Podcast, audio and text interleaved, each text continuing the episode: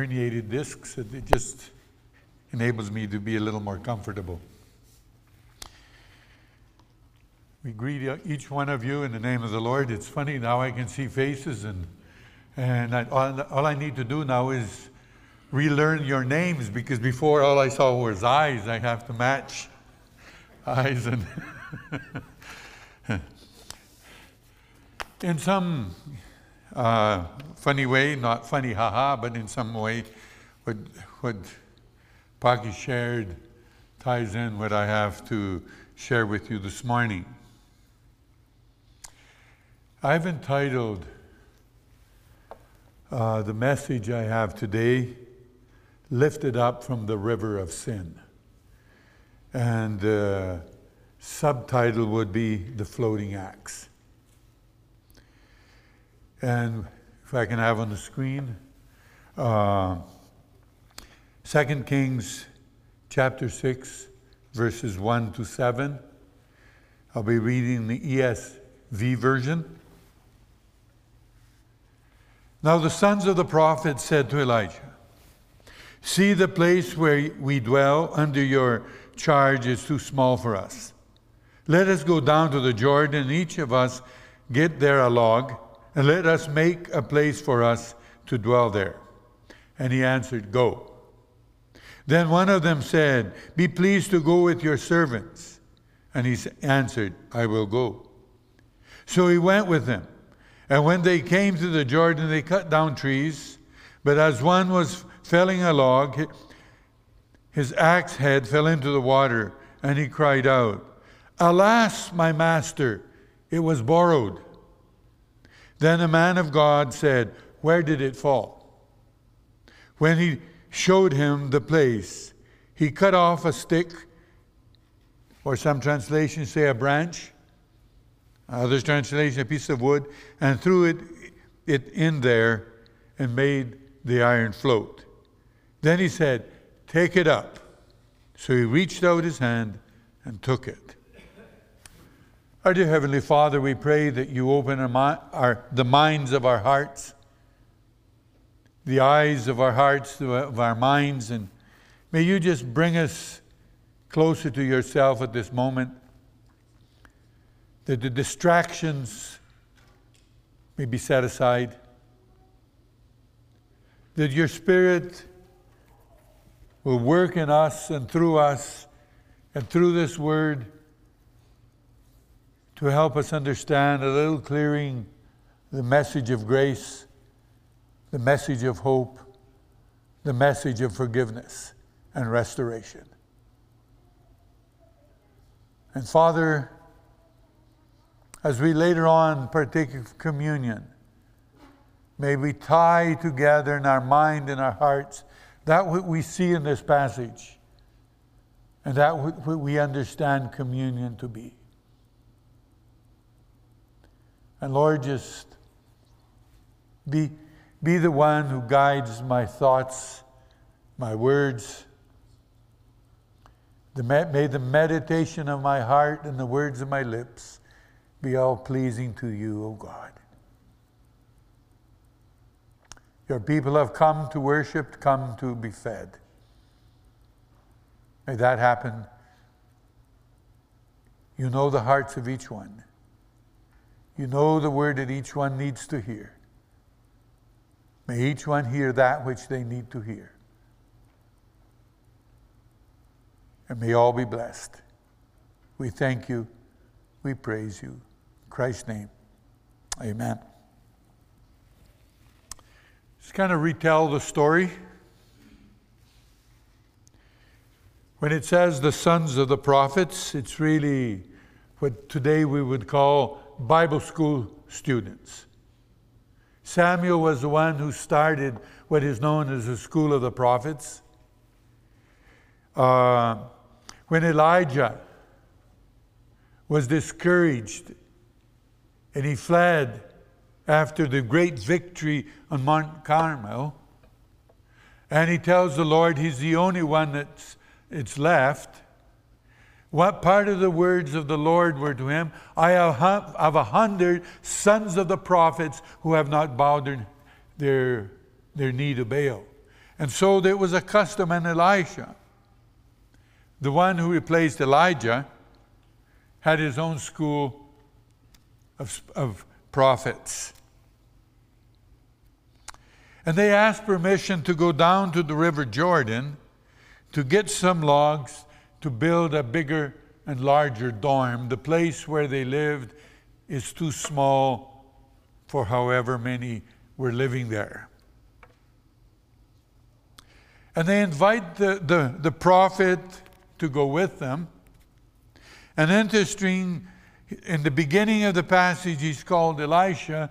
Later on in the passage, he's called the man of God.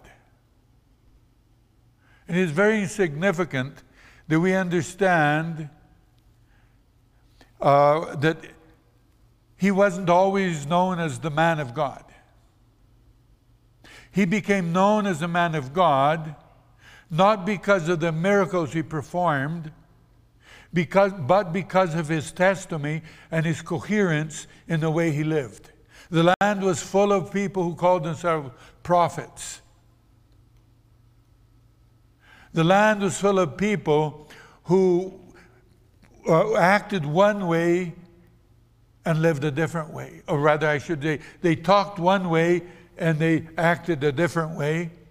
And a rich woman begins to show kindness to him and say, Whenever you're hungry and you're passing this way, drop in for a bite to eat. And this happened several times. And one day she says to her husband, I have noticed that this man that passes through our place is indeed a man of God. From that moment on, people began to refer to Elisha as the man of God. And actually, when Paki was telling about him and Lima doing a fence without being asked, the messenger portraying to the natives, these two are men of God. And actually, the truth of the matter is, when any of us walk around, whatever we do, whatever we say, we should be understood and known and identified. There's a child of God, there's a woman of God, there's a man of God. Because the, the, the, the country is full of people who claim, but their walk doesn't match their talk. Getting on, the prophet consents to go with them. We have in this story a borrowed axe. As they're chopping down trees, and they're chopping right next to the Jordan, probably one of those trees inclined over the Jordan, and he figures he'll make a good beam. And the axe head flies off the handle. And then there's an anguish cry Alas, my master, it was borrowed. And the anguish is how can I return it? How can I retrieve it? Where can I get another one? Throw up on the screen, please, 2 Samuel uh, 13 9 to 23. Now, the, now there was no blacksmith to be found throughout the land of Israel. For the Philistines had said, Lest the Hebrews make themselves swords and spears. But every one of the Israelites went down to the Philistines to sharpen his plowshare, his mattock, his axe, and his sickle. And the charge was two thirds of a shekel for the plowshares and the, the mattocks, and a third of the, a shekel for the sharpening of axes and for settling of goats. And, and the text goes on here to say that at this particular time of this reading, the only two people who had actual swords in their hands getting ready for battle was Saul and Jonathan. It was a time of conflict in Israel where the Philistines had shut down every single blacksmith. It's like if some enemy came in and shut down every Canadian tire and every store where we men like to shop to get our tools. And we would have to go over to Iraq, Iran to pick up our tools. There was no place that somebody easily could replace a broken or stolen stool, uh, tool. The man of God asked where, the, where it fell. It fell over there. He cuts a branch or a piece of wood and he throws it over the exact place. And lo and behold, the axe head floats to the top, and there's instruction retrieve it. And the person who lost the, retrieves it, and the job continues. I don't think that this is in Scripture just to tell us that this guy by the name of Elisha, known as a man of God, went around doing good things. Miracles. There's got to be a deeper lesson. Some people think that this is just a good story with a lesson for good stewardship to others about you know, you borrowed something, you give it back. You, you, you wrecked it, you buy another one, take it back. That's the way I always grow up. I, I would say to dad, I borrowed a hammer, and it, it was an old hammer, and it, and it, it, it broke. Dad said, You buy him one. I said, But dad, it's an old. He said, I don't care, you borrowed it. You borrowed it, you broke it, you give a new one. That's the way I was taught. You drove somebody's car, the tire was wrecked. Doesn't matter if it was an old tire, Dad would say, You put on a new tire. But Dad, no, no, it broke with you. You do it. And so people figure that this is a good lesson on stewardship. Maybe. Some feel that it is about having received from God some kind of giftedness, and because of carelessness, you lost your giftedness, and in the mercy of God, you got it back. That may be true, but I believe that there is a de- much deeper theological meaning to this story.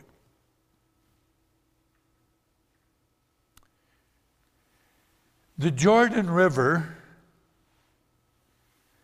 was a river that the nations around it considered it a murky river, an ugly river. river. When Naaman was told to uh, bathe in the Jordan to be freed from his leprosy, he, he said, Isn't there better rivers in Syria and Damascus where I can go bathe, but in this filthy river?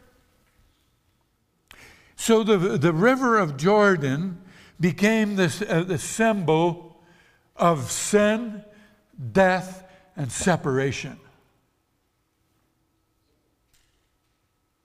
The borrowed axe head that falls into the murky river is a picture of mankind because of sin, created for good works, created to serve God, but failing the test, fell into the murky river of sin, death, and separation.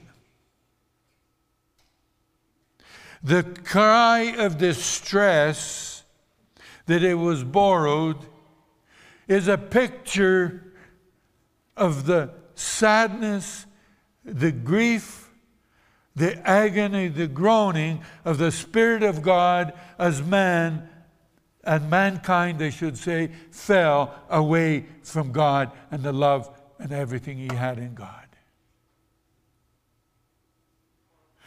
And Adam and Eve hide themselves. They put themselves in their minds out of sight. And in the Garden of Eden, there is a question where are you? And here the question is where did it fall? The piece of wood, when we go through Scripture, especially the Old Testament, we find several incidents where there is a symbolism in the use of wood that points to the cross. When the children of Israel came out of, out of Egypt, then they were in the desert, and they came to the place named Marah because the waters were bitter. Moses cut a branch and threw it on the water and said, Drink, and it became living water. And there's other incidences where things are thrown over the water, and they're all pictures of the cross, and I believe that this is the same. That here, this, this piece of wood that was thrown over the water is a picture of the cross because it attracted against nature, against all odds, it attracted the axe head to the surface, to the piece of wood. Now it can be redeemed, now it can be retrieved, now it can be back be useful again. I used to play with magnets. You cannot put two positives together. But you turn the magnets around, and the positive will attract the, the negative. So, in this imagery here, the, net, the iron that is at the bottom of the Jordan River is you and I who are negative forces against God. We have nothing good, we have nothing in our nature that is pleasing to God. But God, being the positive force, He attracted us.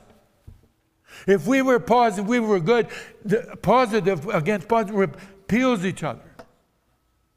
You put try and put two positives together and they, they, they separate, they separate. You cannot put it together. But if you turn it around, the positive will pull the track, the negative to it. And that's why we came to Christ. The cross of Jesus Christ lifted up, and Christ said, When I be lifted up, I will draw all men to me. And he, the invitation went out, Come. The invitation come. Are you tired? Are you, are you thirsty? Are you lost? Are you broken? Are you sad? Whatever your situation, the cross, contrary to your desires, you find that the, if you allow God, there's a tug on your heart, there's a pull on your heart, and it brings you to Himself.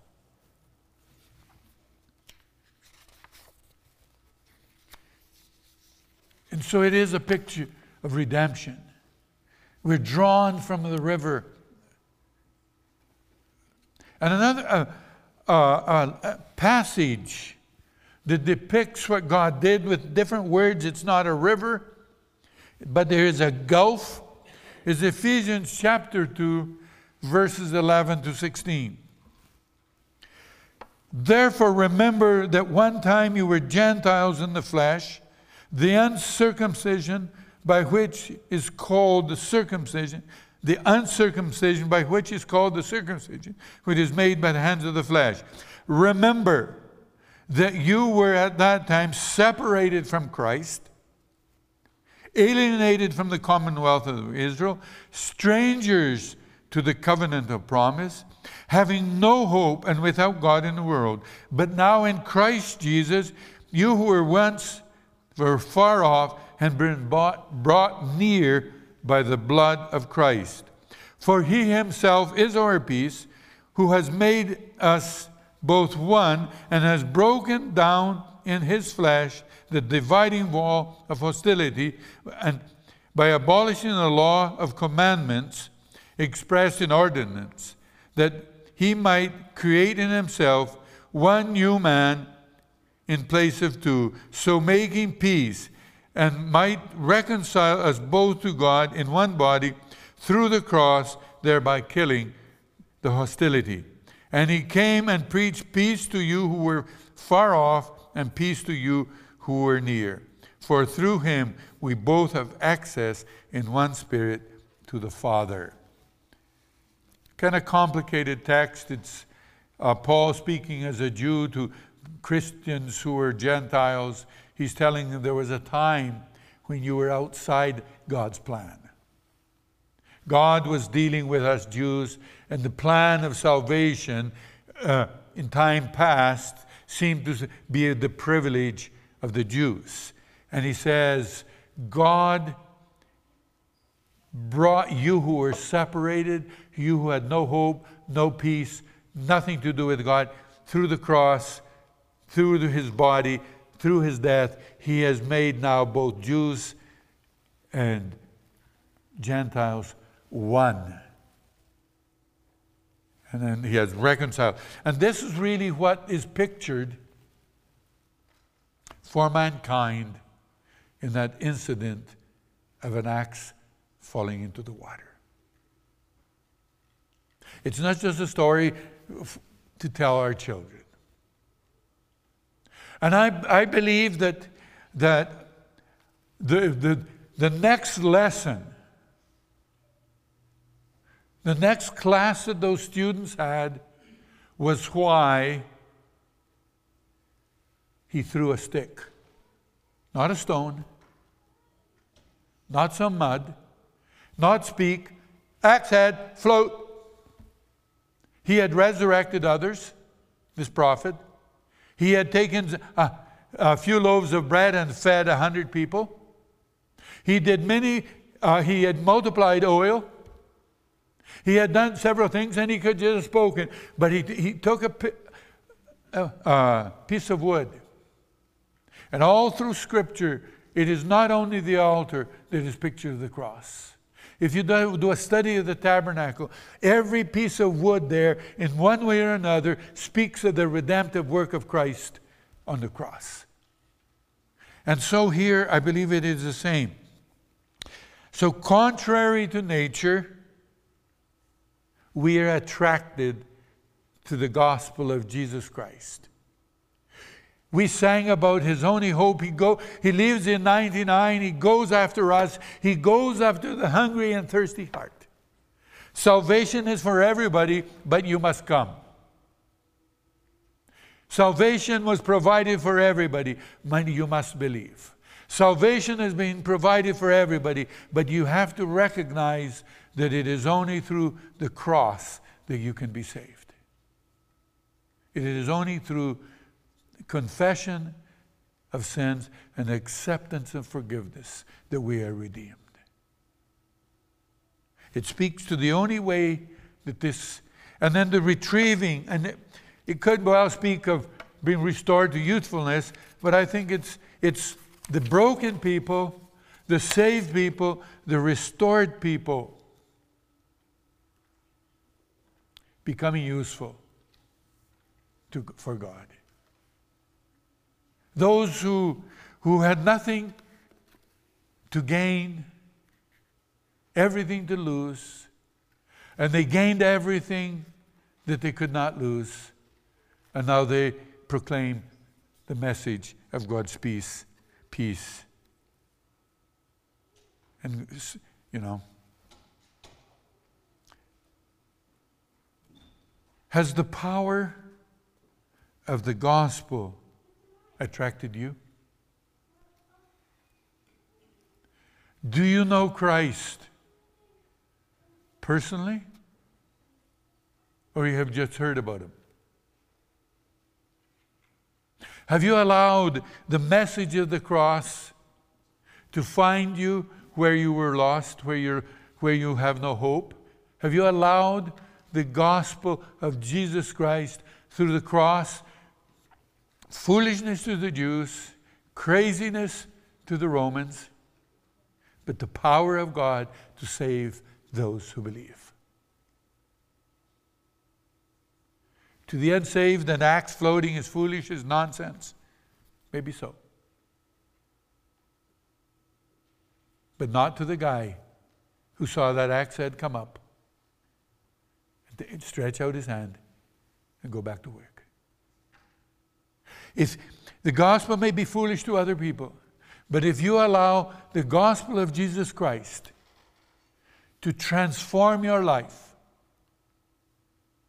others may think what they want, but you will know you have been redeemed against all odds by the mercy, by the grace of our loving Father.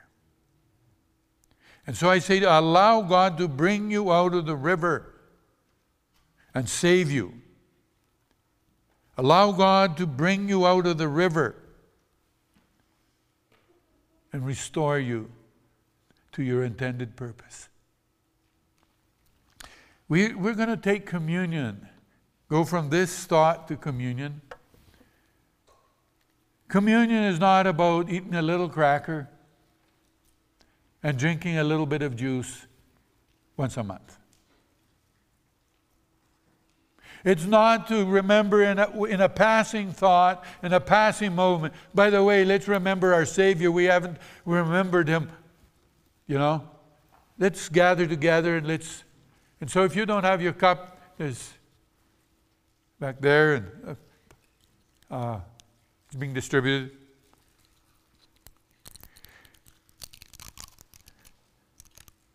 Communion.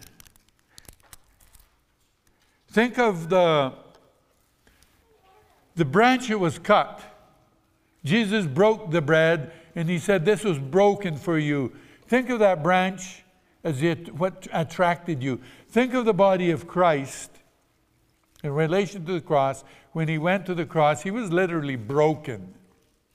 His flesh was broken. Prophecy said his bones wouldn't be broken. But his, human, humanly speaking, he was broken.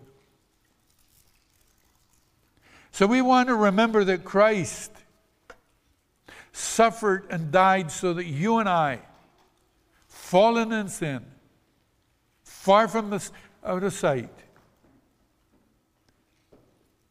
the one who God said, Alas, Joe fell into sin and sank. Alas, Susie fell in. Alas, Peter, Jane, whatever your name may be. He groaned for you and He provided the cross. He provided a Savior who drew you through love, through grace. He did what no man could do. He made you float to the surface of the river. And He took His hand and He lifted you up out of the miry cliff, clay. He placed you on a solid rock.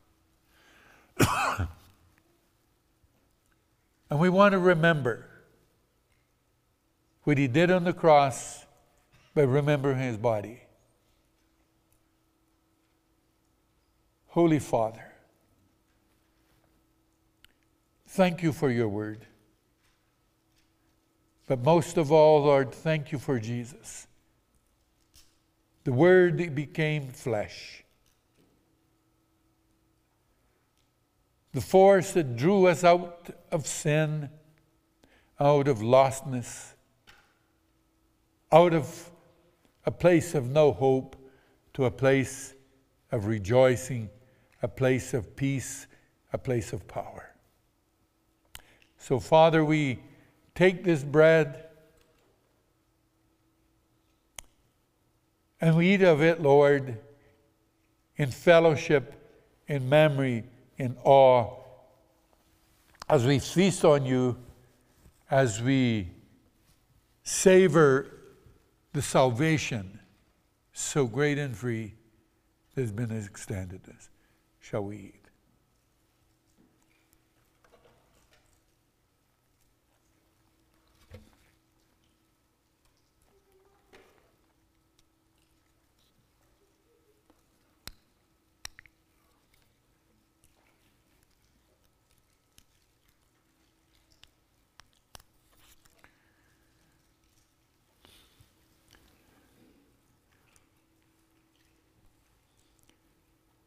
Likewise, the cup was taken that same night.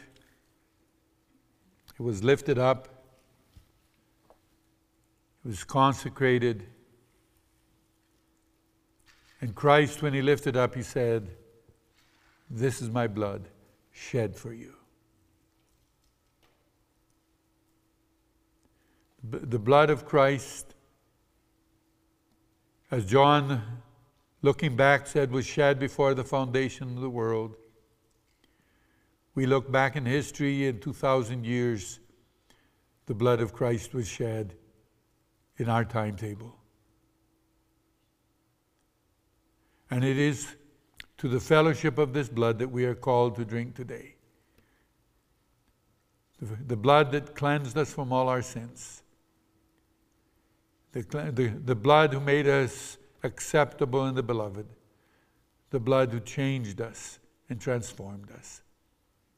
So, Father, we ask that there, as we take this cup, it be to us the very blood of Christ who took away our sin. We know, Lord, that, that this juice remains juice, but it is the fellowship, the spiritual meaning that's behind this, that speaks of the reality. The blood that was shed for me and placed before the mercy seat, before your presence. May your Holy Spirit be with us as we drink in his name. Shall we drink?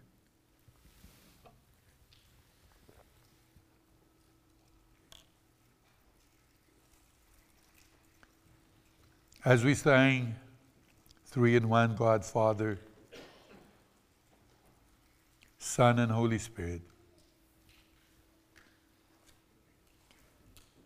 we invite you to Ponder anew on the cost to draw you out and restore you to God. We all once were sunk. And if you still feel that you're down there sunk, allow the, the, the grace of Christ through the cross tug on your heart until you say, Yes, Lord and sense you're, you're rising to the surface to be received by Christ Himself. And so I pray the grace of our Lord Jesus Christ, the love of the Father, and the work and presence of the Holy Spirit be ours today and forevermore till the day that He comes in the clouds for his church. Amen and amen.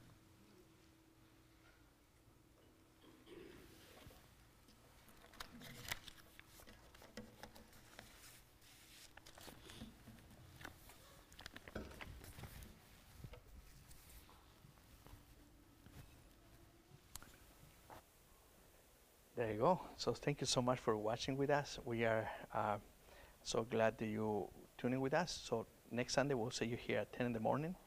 And uh, yes, keep tuning. Have a good day. Take care, church, and see you in a bit. Take care. Bye bye